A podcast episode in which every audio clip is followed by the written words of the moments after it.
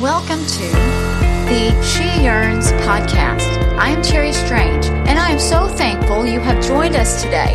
Thank you for being a part of this community. The She Yearns community exists to lead women to desire more of God in everyday life, making Him evident and desirable to others. Hey, welcome to the podcast. I'm glad to be with you today. We are embarking upon a new series. It's a new day and a new series, and we're going to focus on the Psalms. The Psalms are rich with emotional language and responses to this language. It's difficult not to find something that meets you in your need. It just so happens that the Bible that I've read for years includes Psalms as part of the daily reading plan every day. So I'm always surprised at how it captures me, even though it was written by a man over a thousand years ago. But because these were used in worship, you also don't have to look very far to discover thankful language. Yet it's so varied. There is so much of God of which to be truly thankful. Over the next few weeks, you and I are going to focus on the Psalms. The episodes are going to vary in shape, meaning, and most certainly the takeaway value for each, but the theme is going to be that of gratitude. So, welcome to the new series,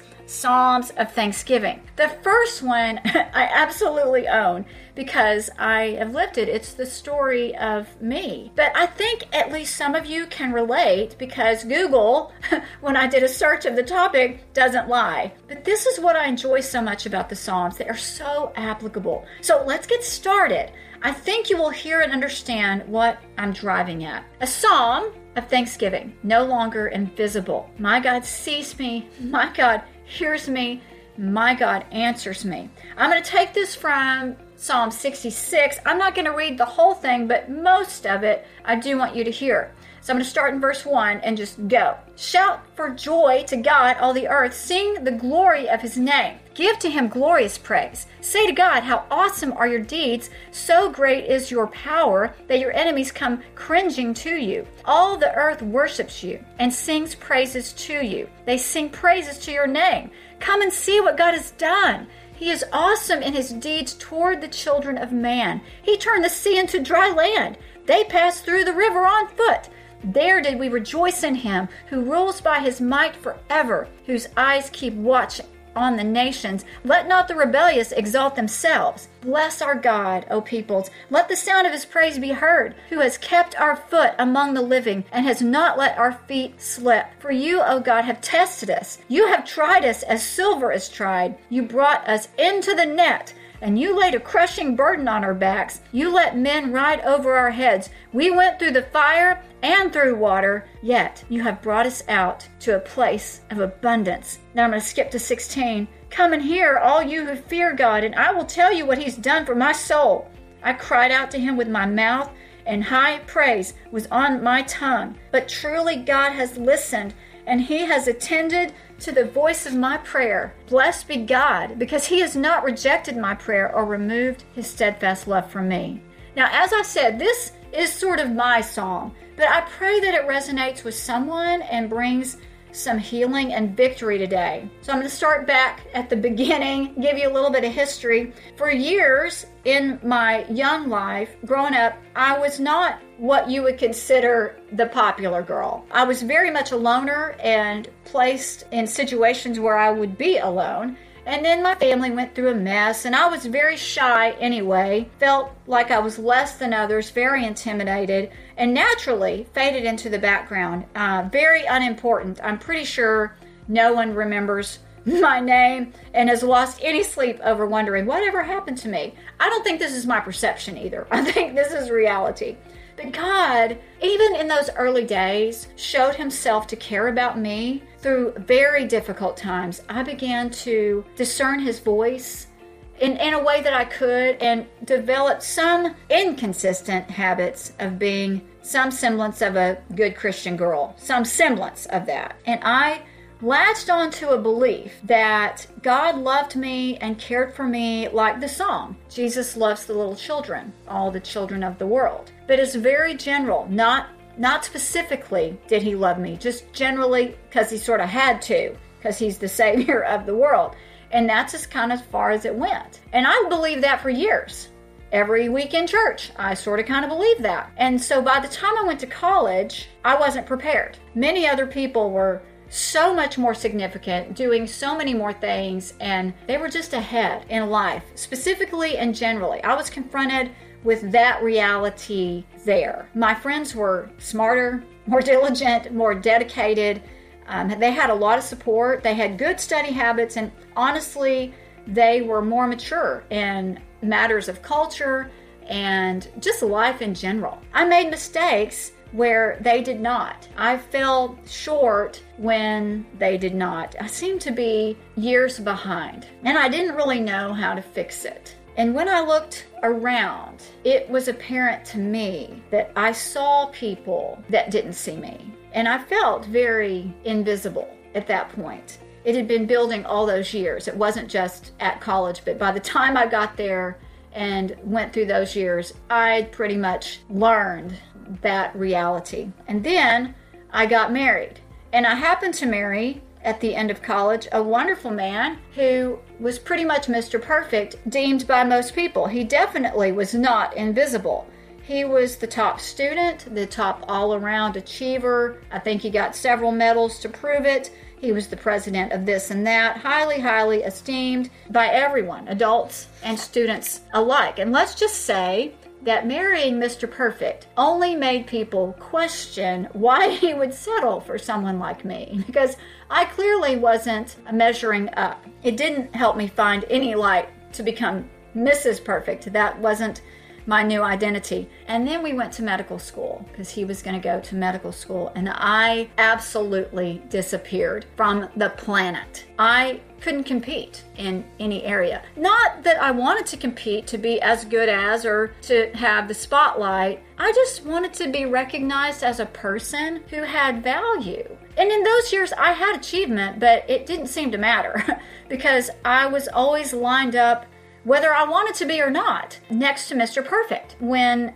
everyone is treating you like Mr. Perfect and telling you how great you are and grooming you to be Mr. Perfect in your environments, uh, treating you as it's a fact, you start believing it. So I wasn't seen at home very clearly. My church didn't see me. I was always introduced in relationship to my spouse and, and what he was. My our families didn't really see me in comparison to him. And our friends didn't see me. It was all about how I was in association to him. I was a fixture. I was functional, I was average, I was insignificant, and I was replaceable. Into the course of a few years of all that joy, I was truly invisible. Here I am, the end of my 20s, married a few years in the throngs of the American dream, and uh, it's not going well. Because even if my feelings of being invisible were not as universal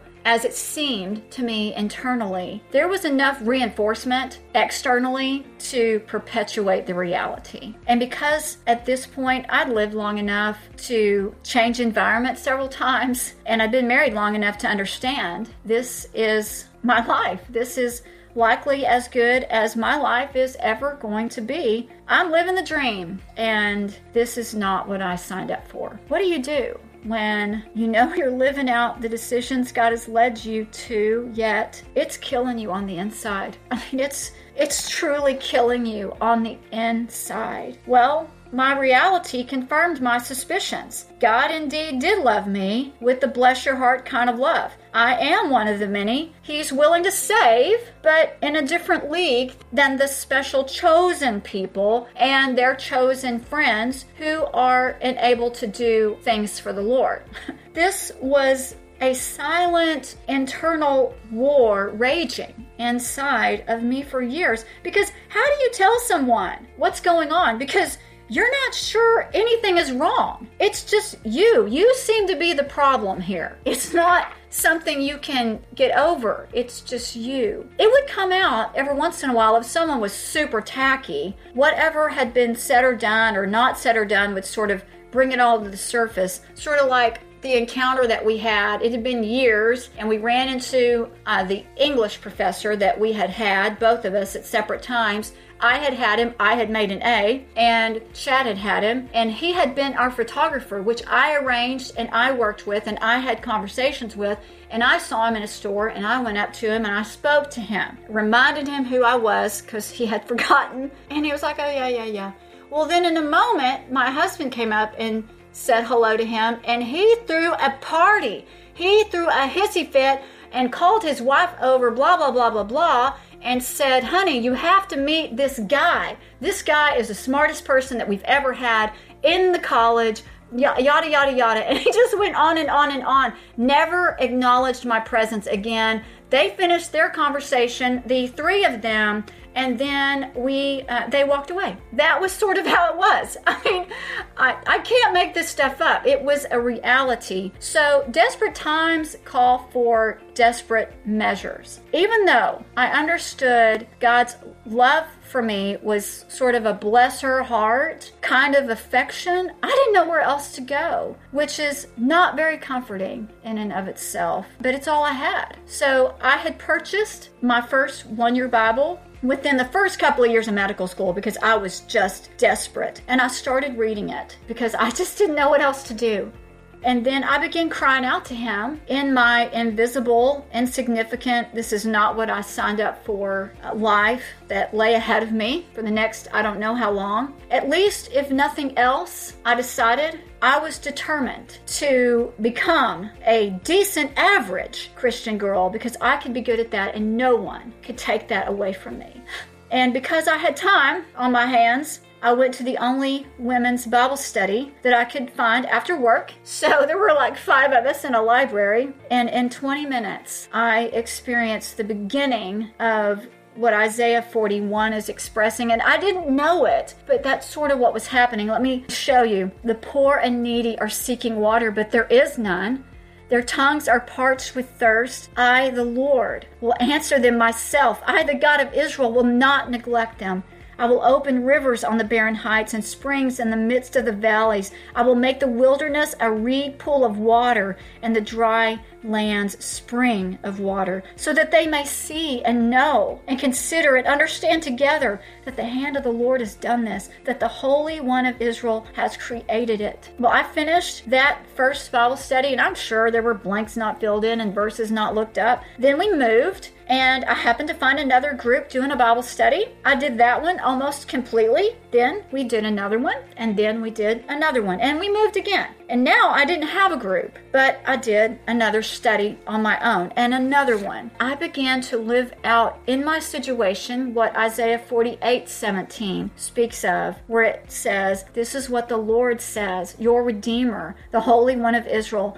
I am the Lord your God, who teaches you what is best for you, who directs you in the way you should go. By the time I'd completed a bookshelf of studies and read my one year Bible cover to cover about 10 times, it was evident in me an exchange was taking place. My circumstances had not changed. Not really. Oh, I was still invisible to many people. Even in yet another environment, I was still the superstar's wife, my only redeeming quality. But by the time I had finished the next study alone, I had come to really really know in the marrow of my loved by God, specifically bones. I was wrong in my theology. Certain people were not loved more. And even though that is how I sometimes was treated and had felt on the inside, it was not true from Scripture.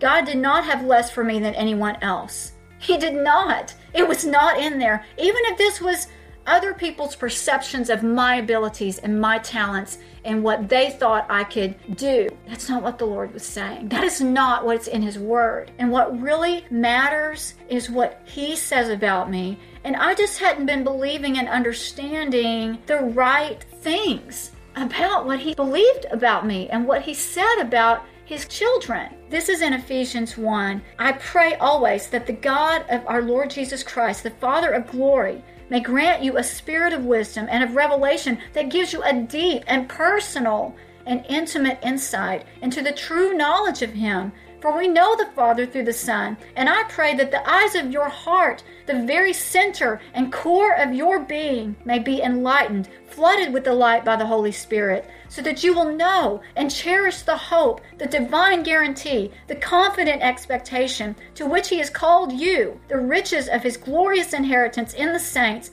God's people, and so that you will begin to know what the immeasurable and unlimited and surpassing greatness of His active spiritual power is in us who believe. This heavy yoke that had been gaining strength most of my life, this invisible field was now almost completely gone. And at the same time, God was gracious enough not to leave my spouse behind. Don't you worry, he was learning and being schooled by Isaiah 48 7, the one that says, I am the Lord your God who teaches you what is best for you. Don't you worry. He was having to learn his own lessons. God did not leave him. He was learning his lessons that have enabled us to be what we couldn't be without one another in Christ. But my worth could not be centered or founded on or by association of Mr. Perfect. Nothing was wasted. Then in my 30s, I was sort of sideswiped, momentarily shaken to the core, and it was my battle. It did not involve my sweet spouse. And when I was sideswiped, God was there immediately with this verse Forget your people, forget your father's house. The king is enthralled with your beauty. Honor him, for he is your God. And because I had been through that stack of Bible studies, free from much of what had chained me before, I knew I could rely on the truth. And I found this truth in Isaiah 43. But now says the Lord, who created you, who formed you, Fear not, for I have redeemed you. I have called you by name. You are mine. And when you pass through the waters, I will be with you. And through the rivers, they shall not overwhelm you. And when you walk through the fire, you shall not be burned. And the flame shall not consume you. For I am the Lord your God the Holy One of Israel, your Savior. You see, it didn't matter. When no one else saw me, he did. He came for me. He summoned me by name, not by association, not by merit, or because he was obligated, like it feels in the song. When I passed through the waters, he was with me, and the rivers that raged against me in my battles, he did not allow to sweep over me. And when I walked through the fire, I did not get burned. I, Cherry Javon Merrill Strange, am precious to him, and I am honored in his sight because he sees me. I am not invisible. Today, carrying this sense that you are invisible is deadening. It stinks and it is indeed humiliating. It's degrading. It gives you the feeling that you are worth less than other people, which may very well be in agreement with the people in your life, but it may not be. It very much may be just a sense that we have acquired over time that may not be reinforced. It's all internal. Either way, it is a heavy yoke that will keep us busy, hurting, and bound. If this describes your present in some kind of varying degree, hear what Isaiah was sent to write in chapter 49. This is what the Lord says In a favorable time I have answered you, in a day of salvation I have helped you, and I will keep watch over you and give you for a covenant of the people to restore the land from its present state of ruin, and to apportion and give as inheritances the deserted hereditary lands, saying to those who are bound and captured, Go forth. And to those who are in spiritual darkness, show yourselves, come into the light of the Savior. They will feed along the roads on which they travel, and their pastures will be on all the bare heights. Maybe you are like I have been, and you have believed the wrong things. Your theology is all messed up, and it's hard to believe that He loves you specifically and will do all these things for you. Don't stop seeking, keep reading. For if you just go five more verses in this one chapter, He hears your anguish, He hears your your doubting heart, where it says, But Zion, Jerusalem in captivity, said, The Lord has abandoned me, and my Lord has forgotten me. And the Lord answered, Can a woman forget her nursing child and have no compassion on the son of her womb? Even these may forget, but I will not forget you. Indeed, I have inscribed a picture of you on the palms of my hands. He sees you. He hears you. He answers you. He says to you who are bound, held captive by things or people in your life or beliefs that you hold, come out. Be free. Those who hope in me will not be disappointed. That is what the 23rd verse says in the same chapter. Listen again to my Psalm 66. This is just a few verses of it. Bless our God, O peoples, and make the sound of his praise be heard abroad, who keeps us among the living and does not allow our feet to slip or stumble. For you have tested us, O God. You have refined us as silver is refined. You brought us into the net. You made men ride over our heads. We went through fire and through water, yet you brought us out into a broad place of abundance abundance to be refreshed. This is my psalm of thanksgiving, no longer invisible. My God sees me. My God hears me. My God answers me. What might your psalm be? Thank you again for tuning in today. We will be releasing a new episode every week. I would invite you to become a subscriber. And it really makes a difference when you share something here that you find helpful or encouraging. You make an impact. You may never understand the value or difference your suggestion or encouragement made in the life of a friend or casual acquaintance just by passing a resource along. So please share what you find here with others. I would personally be grateful. Don't hesitate to like us on Facebook or Twitter or leave a review. For more truth saturated, gospel centered, spiritually insightful encouragement, please go to www.sheyearns.com where you will find reading plans, articles, and other resources to help stir a desire for God into your everyday life.